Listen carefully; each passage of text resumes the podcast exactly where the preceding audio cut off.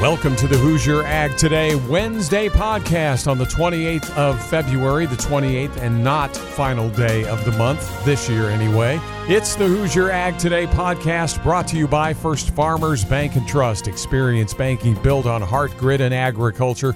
FFBT.com to learn more. Stop by your local branch too. I'm Andy Eubank. Thanks for listening. CJ Miller checks in from Houston, site of this year's Commodity Classic. He has an Indiana farmer with an outlook on what this event is all about. Also, we'll talk about early planting of soybeans. Chief Meteorologist Ryan Martin predicts windy and much cooler today. And the ag markets yesterday mixed. Analysis on the way with Arlan Suderman on the Hoosier Ag Today Wednesday podcast. At First Farmers Bank and Trust, we know that when agriculture thrives, we all do. It's the heart and grit of our agricultural communities that keep the crops coming in and the livestock cared for day and night. That's why we build financial solutions around the needs and schedules of our ag clients. If you're looking for a financial partner that has over 135 years' experience in understanding and supporting agriculture, we want to hear from you. Let's harvest success together. First Farmers Bank and Trust, member FDIC, equal opportunity lender. For many of you here in Indiana, agriculture is your life's work and legacy. I'm Bruce Kettler, President and CEO of the Agribusiness Council of Indiana. Throughout my career, I've been immersed in Indiana agriculture and appreciate the role that ACI plays on behalf of Indiana agribusinesses. ACI is the proactive voice for agribusiness, and we invite you to join us in our mission. Visit our website, inagribiz.org, to get your membership started today. The Agribusiness Council of Indiana, strengthening and connecting Indiana agribusiness. Talking ag policy at Commodity Classic. I'm CJ Miller on the road in Houston for Commodity Classic, and this is Hoosier Ag Today. Our coverage this week in Houston is brought to you by the Indiana Soybean Alliance, the Indiana Corn Marketing Council, and Sweetwater Technologies. Well, Commodity Classic is America's largest farmer led, farmer focused ag and educational experience. And this year, many Indiana farmers, producers, and ag leaders are making the trip to Houston this year for this week's conference. This is the highlight of the year. A lot of work goes into this, and this is going to be one of the biggest commodity classics that we've had. And that's Phil Ramsey, a soybean producer from Shelby County. He's also on the boards for the American Soybean Association, the Indiana Soybean Alliance, and the Soy Transportation Coalition. He says he has a very busy week ahead as he meets with ag leaders from across the U.S. to discuss policies that have a major impact on the ag industry. Farm Bill is the main focus right now, trying to get that passed before we have to have another extension. There's a lot of support for it, and um, I think that it can be done. Another big one that just doesn't go away, and that's WOTUS. We think about the time we got that put to bed, it raises its head again, and so there's still more work that's got to be done to get that behind us. Ramsey also says that Commodity Classic gives farmers a chance to meet one on one with executives from a wide range of companies from equipment manufacturers to crop protection companies. This is the show to be at if you want to uh, talk to the people that can make things happen. They like listening to us farmers because we're the guys with the boots on the ground that's using their products, and uh, decisions they make directly influence our opportunity to make a living out here on the farm. Commodity Classic is also an opportunity to check out the latest technologies, including drones and precision agriculture.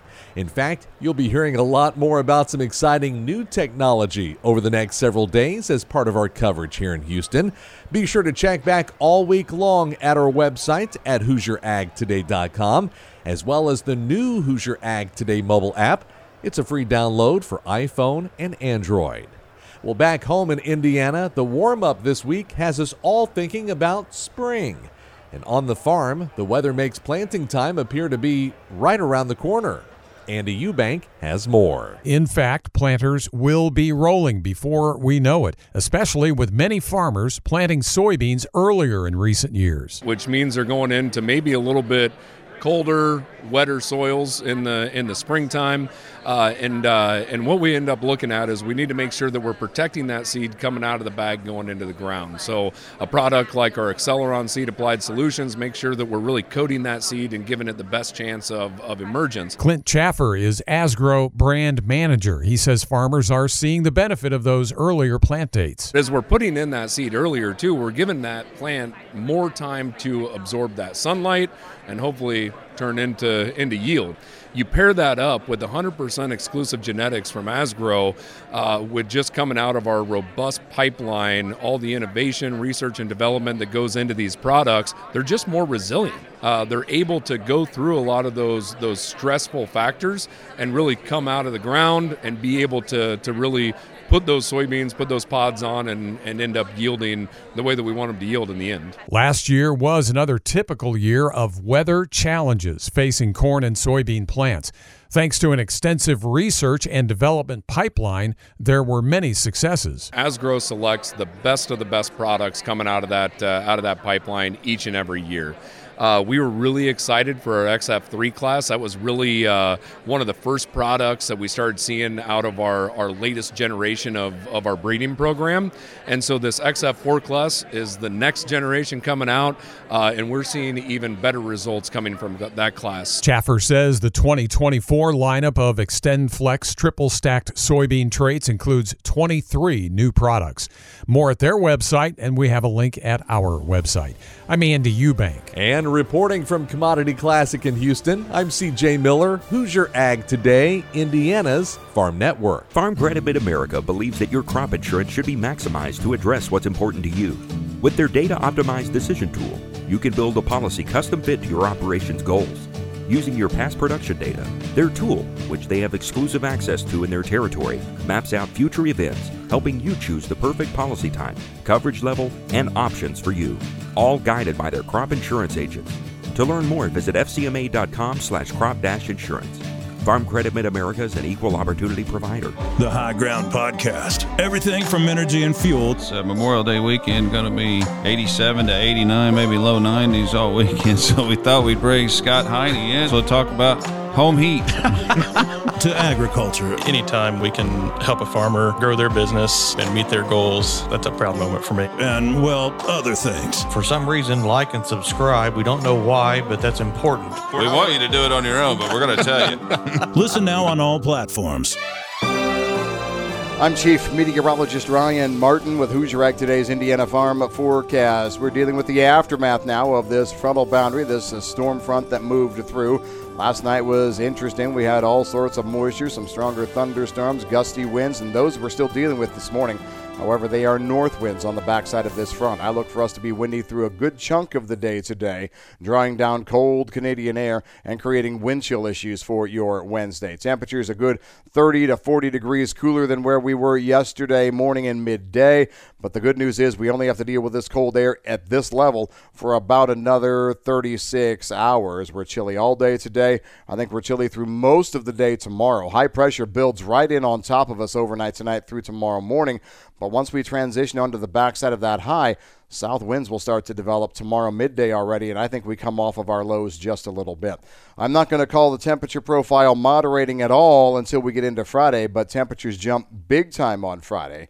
And then we are well above normal for the weekend, Saturday and Sunday. As a matter of fact, I think Sunday is going to be very similar to what we saw Monday of this week. So definitely moving right back to warmer than normal temperatures. The keys for today are going to be wind and cold air. I don't think precipitation plays in. A lot of clouds early on, but those clouds will break for afternoon sunshine and we clear out everywhere overnight. Now, let's move forward past this very warm upcoming weekend and talk about what is next. It's a pattern that's very similar to this week. We have another f- strong frontal boundary that wants to come through Monday into Tuesday of next week and bring some precipitation. In my mind, Monday night to Tuesday is the main area to watch for, where we can see showers and storms on the order of a quarter to one and a half inches, coverage at 100% of the Hoosier state. There's some concern this moisture may may linger into early parts of Wednesday. I don't think it's a big concern at this point in time. What I will tell you is behind this front, we have another round of cold air for Wednesday the 6th and Thursday the 7th. Maybe not as cold as what we're going to be dealing with here for the balance of today and tomorrow, but cool nonetheless. That temperature profile changes late in the week. You get into Friday the 8th, and all of a sudden, south flow is back, starting to raise temperatures just a little bit. But we're also going to be dealing with a little bit of moisture that tries to come through as the warm air holds through Friday afternoon and into Saturday. Little bit, meaning just a few hundreds to a few tenths, not a strong front this time around. That's a look at your forecast update. I'm meteorologist Ryan Martin. Do you have an interest in taking your hay or livestock operation to the next level but need some help doing it? Then head out to the Hay and Livestock Expo hosted by Reynolds Farm Equipment, March 15th from 8 to 3 at the Boone County Fairgrounds. Join them for free lunch and hear from speakers, visit over 15 vendor booths, win door prizes, and more. Pre-register for a chance to win a roll of net wrap and hay knife. To register or for more information, visit events.reynoldsfarmequipment.com slash hay dash livestock dash expo dash 24. Corn and wheat up, soybeans lose out on the rally. This is Hoosier Ag Today. I'm Andy Eubank with the Tuesday Farm Market Review. And in beans, it was an up and down day. We'll have the numbers coming up. Market analysis, though, to begin with. And I secured that late in trade from Arlan Suderman of StoneX. Arlan, we did have a little bit of glimmer of hope to in the overnight and to start the regular session on Tuesday. However, there were signs pretty early on coming off the highs rather uh, significantly that maybe the rally wouldn't stick, and indeed it did not, especially in beans where we finish lower. So a short covering rally, yet again, though, short lived. Yeah, it really was, and very disappointing and once again. And frankly, the basis of this rally that we've seen started yesterday and gave us some nice reversals on the charts, which got some follow through buying overnight and into this morning. Uh, but it was, well, frankly, because they were cheap and oversold. And because of the impressive chart reversals yesterday, that triggered buying. It wasn't because of any fundamental news, so to speak. Um, we are getting some updated production estimates on soybeans from coming out of Brazil, but nothing new there, nothing new to generate a sustained rally, to create fears, to create a reason to ration U.S. demand with higher prices. And so much to the frustration of producers here, but to the uh, general support of end users, um, we continue on the same path we are with rallies being sold. As we look at the corn futures market, can we take away any positivity from the fact that the March contract uh, once again does close above $4, doesn't lose any ground? Well, that's probably the best news, best spin we can put on it at this point. Uh, I would anticipate that we will see some consolidation around that level as the market tries to assess whether it's worthy of going lower or not.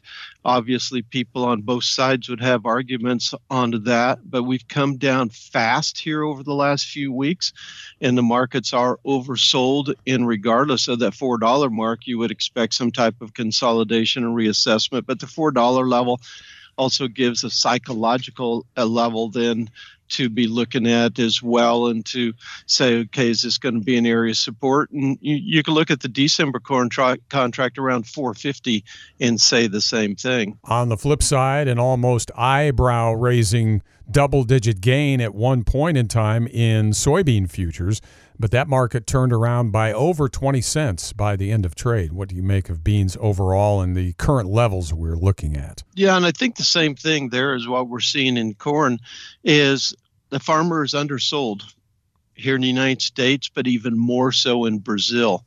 And so he has grain to sell, be it corn or soybeans, but I think probably soybeans in Brazil is the biggest problem right now.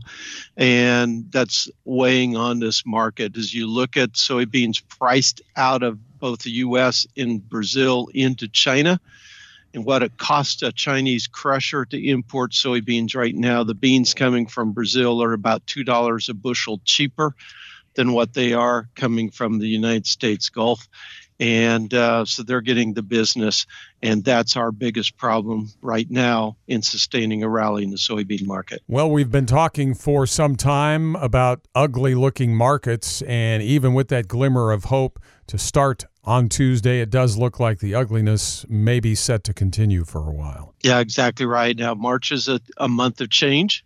A lot of times we do change the focus. The fundamental story hasn't emerged yet. But if you're going to look for the fundamental story, I would start with monitoring the winter corn weather forecasts uh, in Brazil, which going out to late March and April are currently showing some risk of an early end to the rainy season, which could provide some support.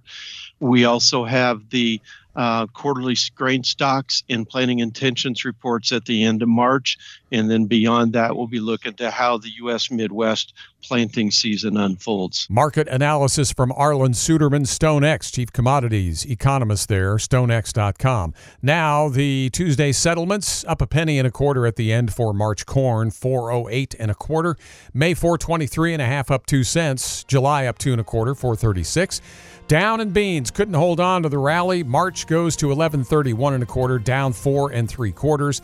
May down four and a half cents, 1140 and three quarters. July currently sits at 1151 and a half, losing almost four cents Tuesday, but up eight and three quarters for March wheat, 586. The meats traded lower, down 37 cents on April live cattle, 187.72, and down 37 cents on April lean hogs, 85.90. I'm Andy Eubank with the Tuesday Market Review. This is Hoosier Ag Today, Indiana's most listened to farm network.